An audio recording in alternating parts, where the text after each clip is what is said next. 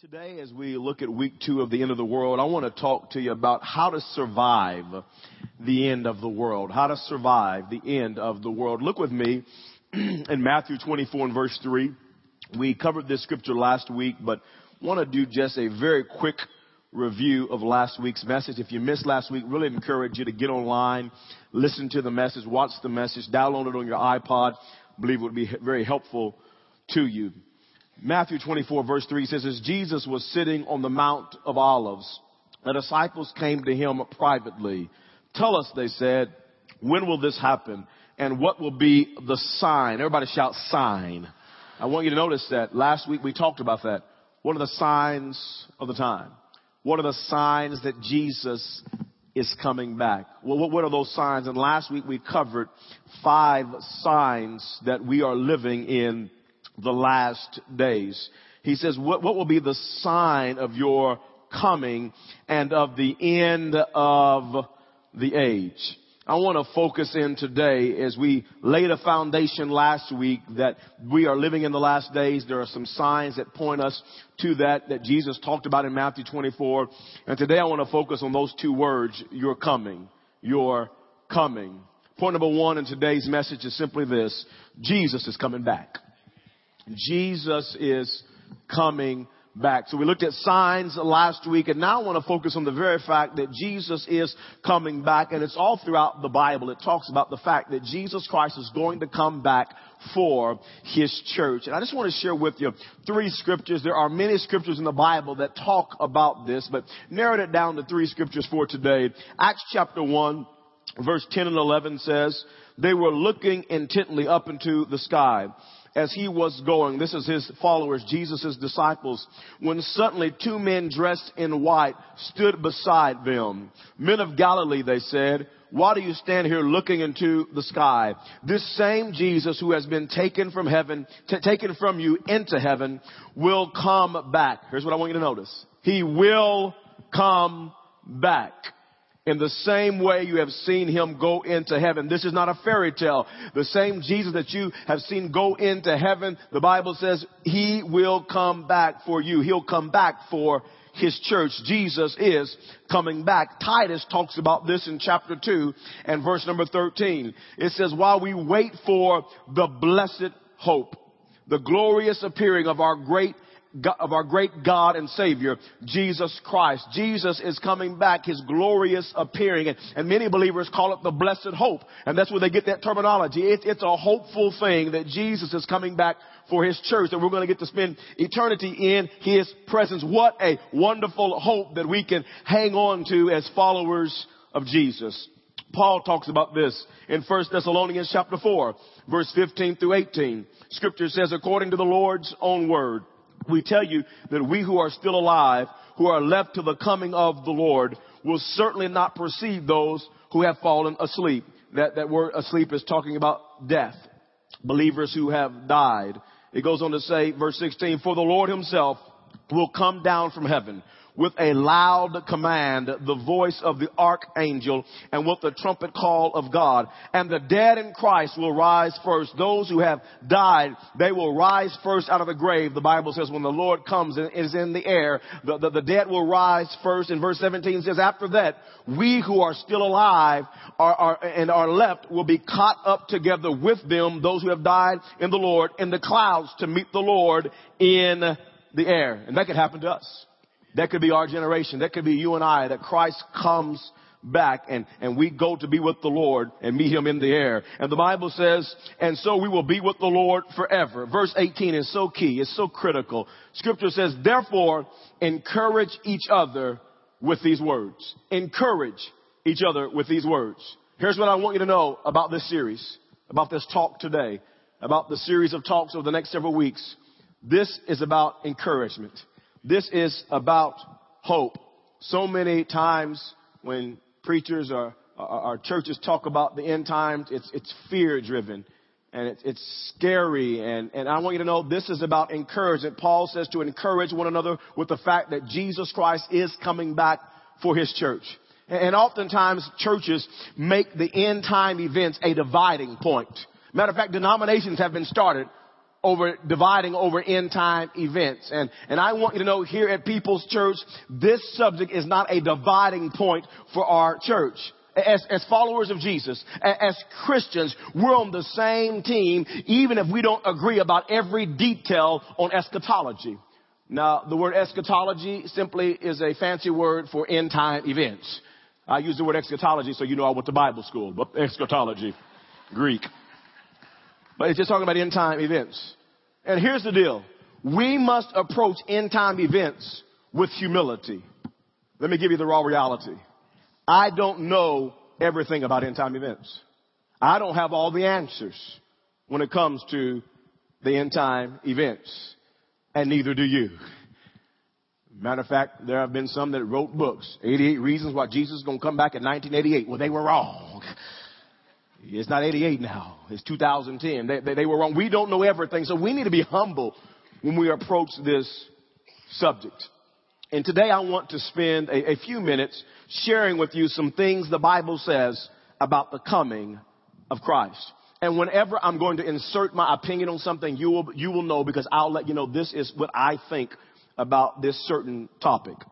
In, in, the book of Revelations, there is this event called the tribulation that's going to happen. It has not happened yet, but it's going to happen. This is a horrible seven year period on the earth. People are going to suffer like never before. And, and we're going to talk more about this next week.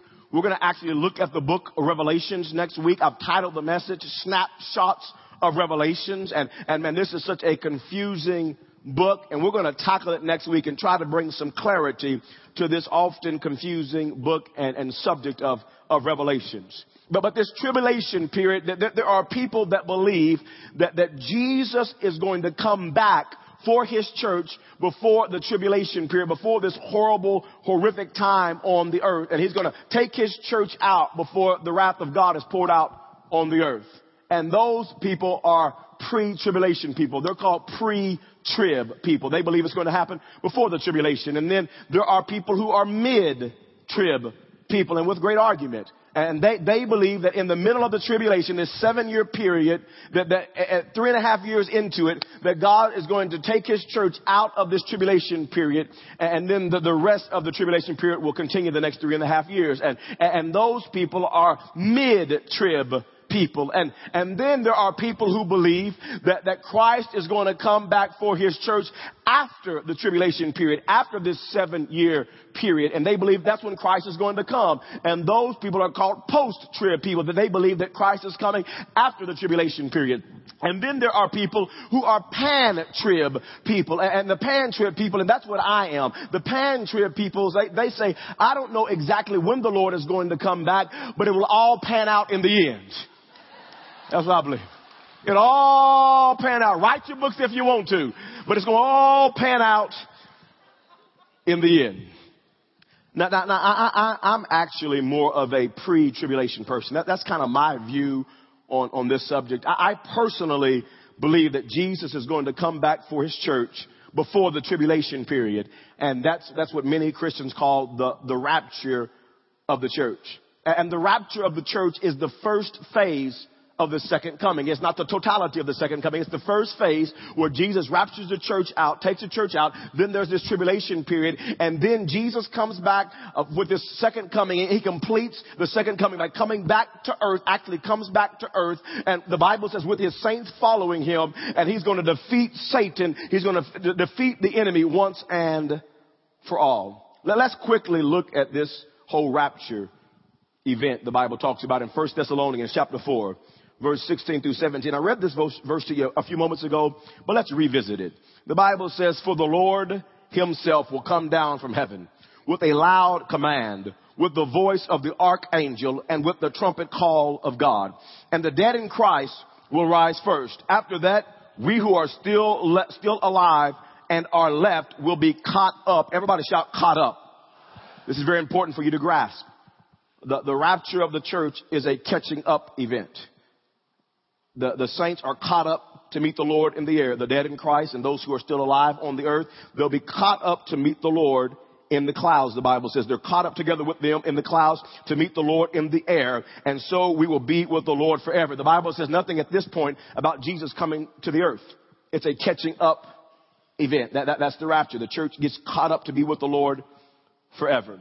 The Bible also talks about this in 1 Corinthians chapter 15. You can jot that in your notes. 1 Corinthians chapter 15 verse 52 through 54. It talks about how the saints will be caught up to meet the Lord and the Bible actually calls it a mystery in 1 Corinthians chapter 15. And it says it's a mystery. Our bodies will be changed in the twinkling of an eye, the scripture says. How many of you glad that when we meet the Lord in the air, He's going to change our bodies? That's good news, huh? Come on. Some of you ought to be shouting because your body is broke down. I mean, you know what I'm saying? Don't know, broke down thing that you got. Hey man, you ought to be thanking the Lord. And I'm excited to get a new body that will never break down because you know what it lets me know? I can eat whatever I want to eat. Don't have to worry about it, huh? French fries and hamburgers for breakfast. You know what I'm talking about? Braum's ice cream, double dip for lunch. You see what I'm saying? Krispy Kreme donuts to top it off. I mean, you can eat, we get new bodies. I thought I would insert that because that's good news, church. That's good news. It's a catching up event. But now what I want you to notice is that this whole second coming is a coming down event. The rapture is a catching up event, I believe, before the tribulation. But then there's the second coming coming to fruition when Jesus comes down to the earth and actually the saints, the Bible says, follow him. Jude chapter, Jude verse 14 and 15 says this. Now Enoch, the seventh from Adam, prophesied about these men saying also, also saying, behold, the Lord comes. He's coming down. The Lord comes with 10,000 of his saints. Now where did the saints come from?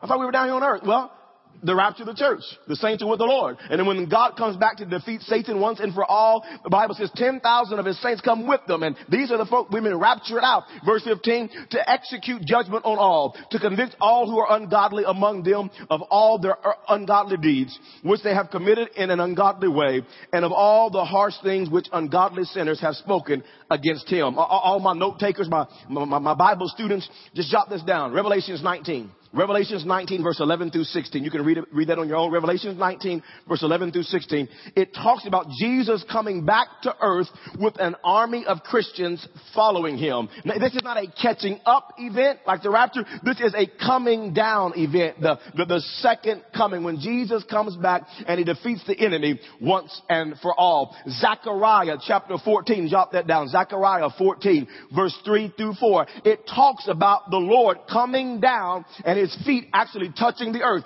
This is not a catching up event like the rapture of the church. This is a coming down event and the Bible actually says that his feet will touch down on the Mount of Olives.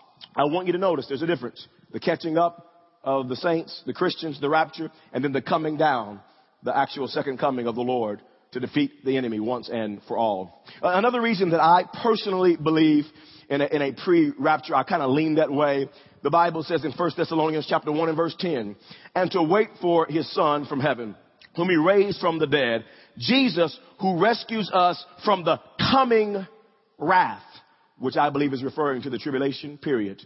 There's suffering, there's pain on this earth, but when God's wrath is poured out, he's raptures his church out. He rescues us from the coming wrath. the Bible says in 1 Thessalonians chapter 5, verse number 9, for God did not appoint us to suffer wrath. I don't believe God has appointed us, according to scripture, to suffer wrath, that, that, that, that, that tribulation period. He's not appointed that for us, but to receive salvation through our Lord Jesus Christ. Now, now that's my view. That's my opinion on, the, on the end time events, this pre-tribulation, this rapture of the church. But let me say this. This is not a dividing point. If you're mid-trib, that's cool. If you're post-trib, praise the Lord. If you're pan-trib, I really like you. We're going to all pan out in the end. It, it didn't really matter to me what you really believe because here's the real issue. Here's the big thing that we need to all grab a hold of is that Jesus is coming back. I mean, that's the whole issue. Now we can argue minutia, but the real issue is that Jesus Christ is going to come back for his church and we need to be ready. We need to be ready.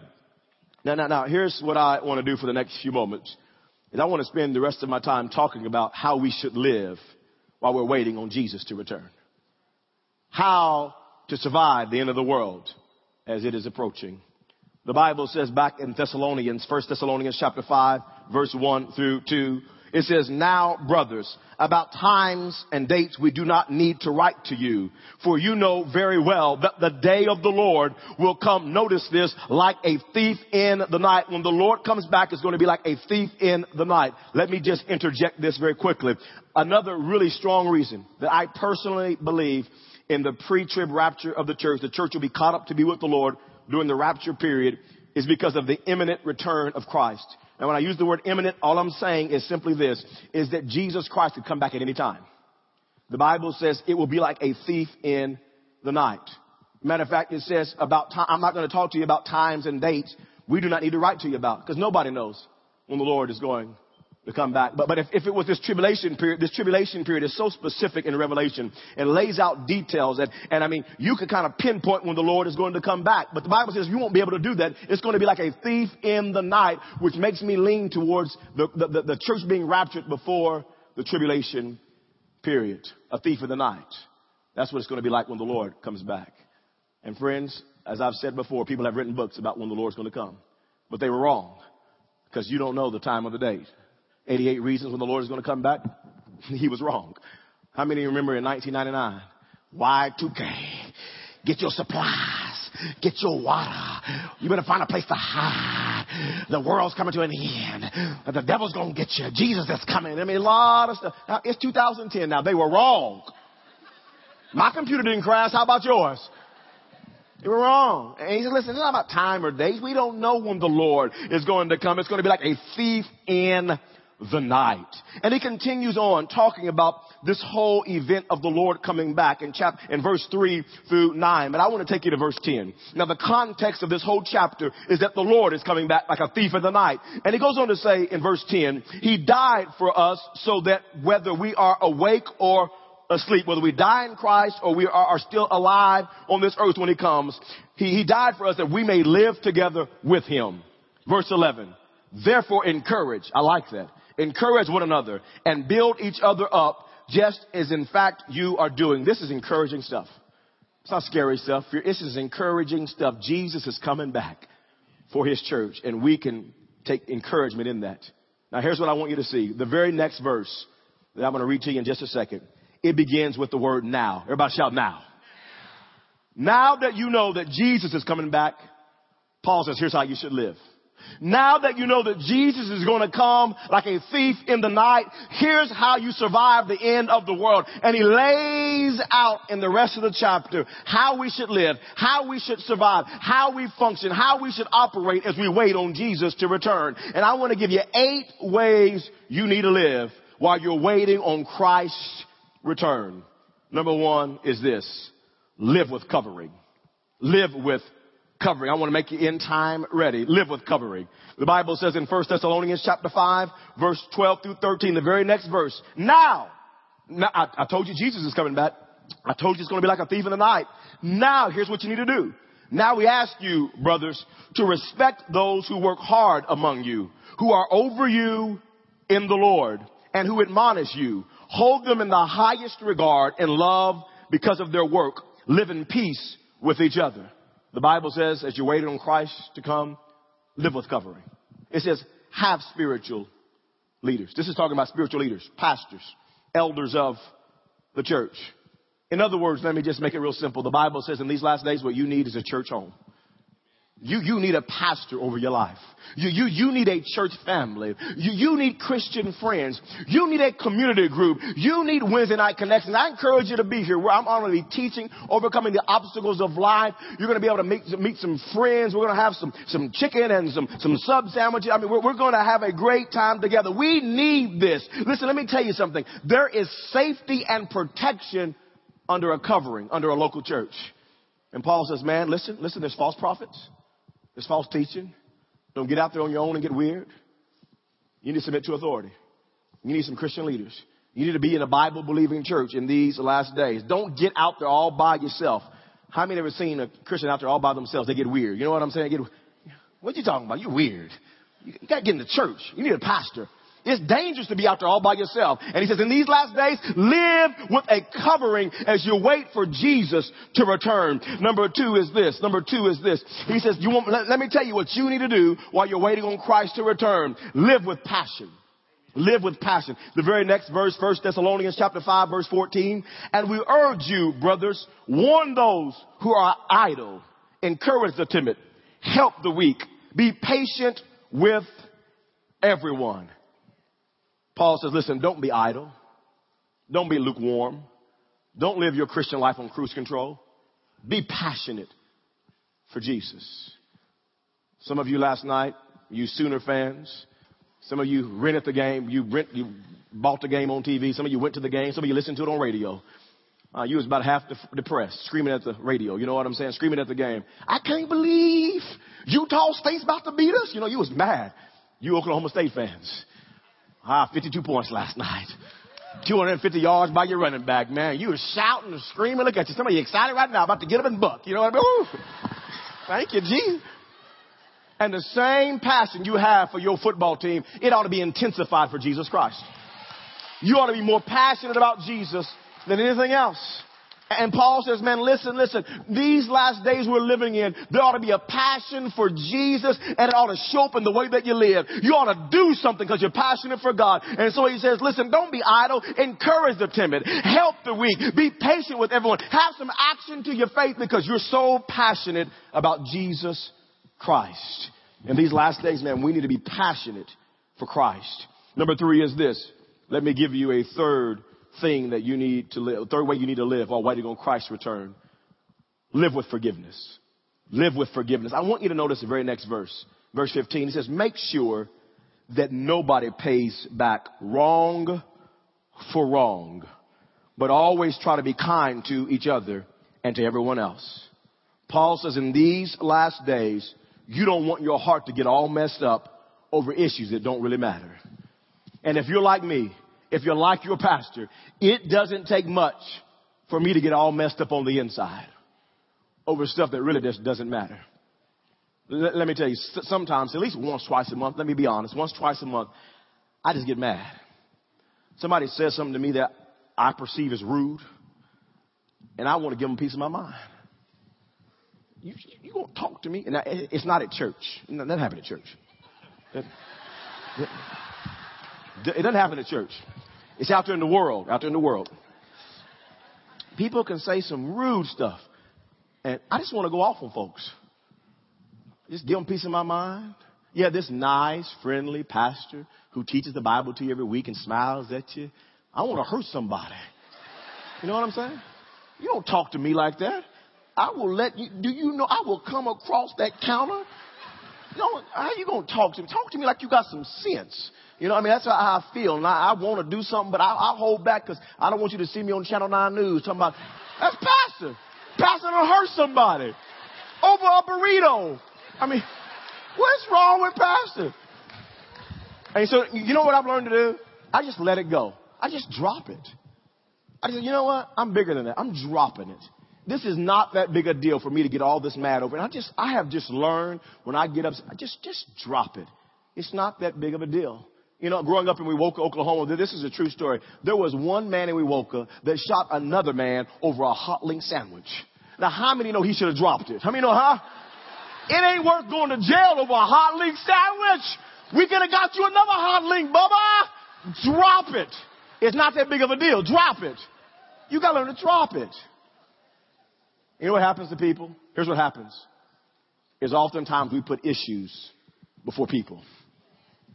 And you gotta be careful not to put issues before people. Because when you start putting issues before people, you start getting hateful, you get bitter, you won't forgive, you won't let it go, because you're putting the issue before people. And the Bible says, listen, in these last days, as you're waiting for Jesus Christ to come, drop it. Drop. Make sure that your heart is right. The last thing you want to do is when Jesus comes back is your heart is all messed up over issues that really don't matter. Drop it. Drop it. Number four is this. A fourth way you need to live while waiting on Christ return. Now this is key. This is one of the big keys on how to survive the end of the world. Number four, live with joy. Live with joy. Paul says in 1 Thessalonians chapter 5 and verse 16, the very next verse, how to make us end time ready. Be joyful always. Always. One of the reasons that I so respect and admire the apostle Paul is because he lived a life of joy. It didn't matter, matter whether he was facing difficult circumstances. He had joy in his heart. It could be sunshiny or cloudy. He had joy. It could be a good day or a bad day. He had joy. He could be rich or in poverty, have a lot or little. He had joy. He could be healthy or sick, but he had joy. Matter of fact, the apostle Paul wrote these words while sitting in a jail cell to the church at Philippi.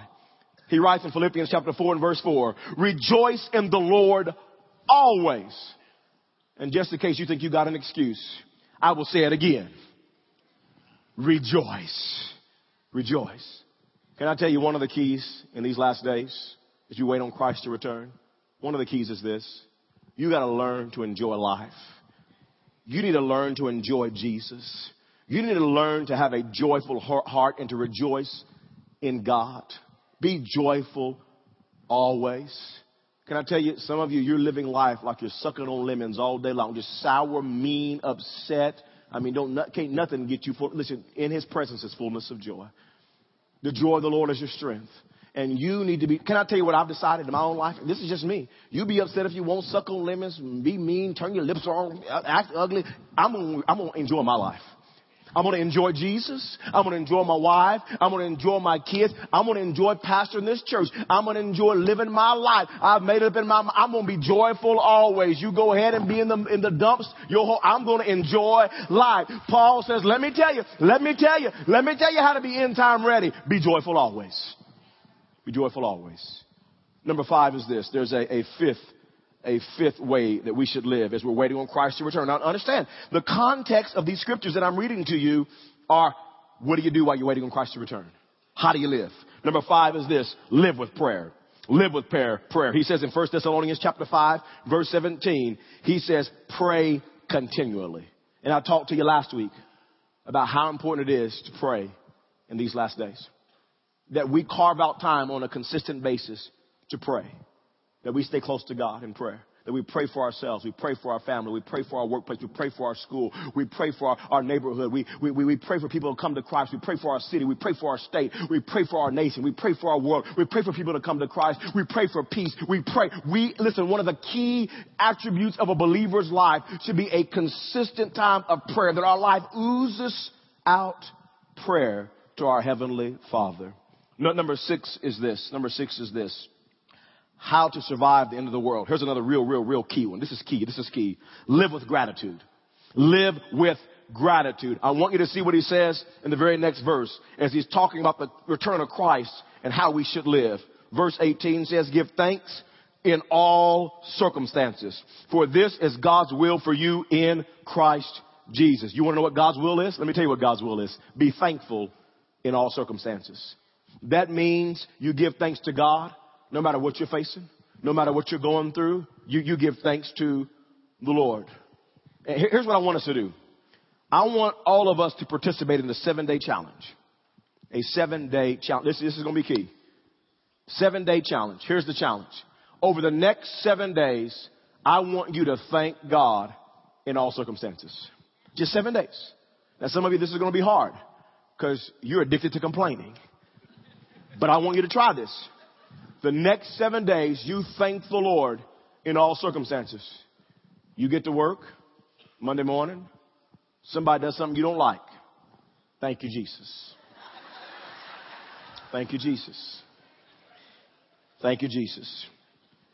You're driving to work this week. You're driving the kids to school.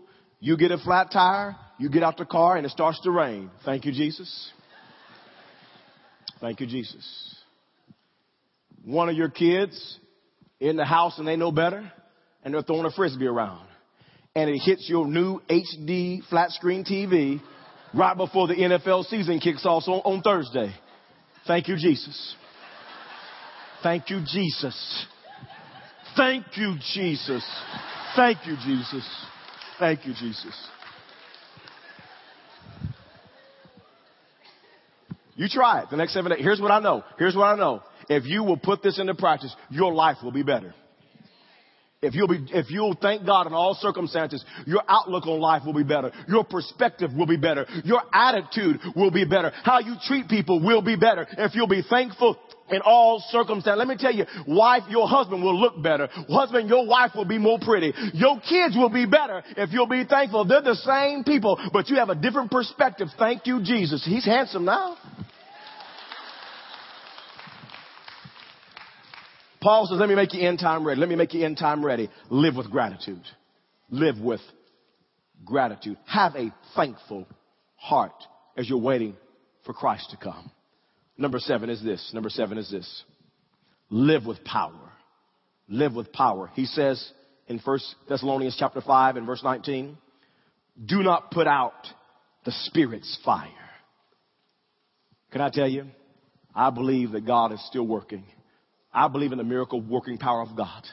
I believe that God still heals people. I believe God sets the captive free. I still believe that God does the supernatural. I believe that God can change the hardest heart. Listen to me. The Bible says in these last days, do not put out the Spirit's fire. Can I tell you, I believe in the, in, in the miracle working power of God is still working in hearts and lives today. And in these last days, you and I need to live with power with an expectancy for God's power to work and to change hearts and lives. Number eight is this. I close with number eight.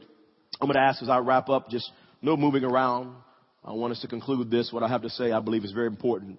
Number eight is this. Live with purity. You want to know how to live, how to be end time ready? Live with purity. He goes on to say in 1 Thessalonians chapter 5 and verse 22, avoid every kind of evil. What? How do we do that? Avoid every kind of evil. Is that possible? Avoid every kind of evil. He tells us how. Verse 23. May God himself, the God of peace, sanctify you through and through. You know what the good news is? Is you don't have to change yourself. God changes people. The Bible says the God of peace, God himself, will sanctify you through and through. He will cleanse. He will change you if you will let him. If you'll surrender to him. If you'll let the Holy Spirit change you, he, God will do the work. The Bible says, may your whole spirit, I really like this. Your whole spirit, not half your spirit. May your whole spirit, may your whole soul and body, not half your soul, not half your body, your whole spirit, your whole soul, your whole body be kept blameless at the coming of our Lord Jesus Christ. The one who calls you is faithful and he will do it. As we're waiting for the Lord to come, live a life of purity. Let God's Holy Spirit sanctify you and change your heart day after day. I conclude with this last scripture in Matthew 24, verse number 40, as Jesus is talking to his disciples about his return. Here's what Jesus said. Verse 40 says, two men will be in the field. One will be taken and the other left. The rapture of the church. Verse 41, two women will be grinding with a handmill. One will be taken and the other left. Therefore keep watch because you do not know on what day your Lord will come. But understand this, if the owner of the house had known at what time of night the thief was coming, the imminent return of Christ, he could come at any time. He would have kept watch and would not have let his house be broken into. So here's what Jesus says. He says the same thing as Paul in 1 Thessalonians. So you also must be ready because the son of man will come at an hour when you do not expect him. Let's be ready. Let's live with purity. Let's have a thankful heart. Let's be joyful always. Let's be people of prayer. Let's have lives surrendered to the work of the Holy Spirit and let God sanctify us through and through and change our hearts and lives. Jesus said, be ready. And that's my prayer. Some of you today, you need to drop some stuff. It's not that big of a deal. Drop it. Let your heart be right with God. Let some things go. Some of you today need to do some repenting, turning from some stuff and turning to God. Get, get some things right with Jesus. Just, just be ready. Can I you, this is encouraging as a believer. This is encouraging. Jesus is coming back. That's where I have my heart ready. Because I want all that God has for me. I want all the rewards that He has for me in heaven. And I'm going to talk about that one week, about the rewards. What does that look like? What's going to happen when we get to heaven? What happens in this afterlife? What's going to take place? I'm going to talk about that. You don't, you don't want to miss it. And some of you in this place today, I want to encourage you with this. You're not a follower of Jesus. I want to encourage you to give your life to Jesus. The Holy Spirit is drawing you right now. That tug, that gnawing, that's God working on your heart, drawing you to Jesus that he could wash away your sins today, that you could spend forever and ever in his presence. Father, I thank you so much for your word. I thank you that we can take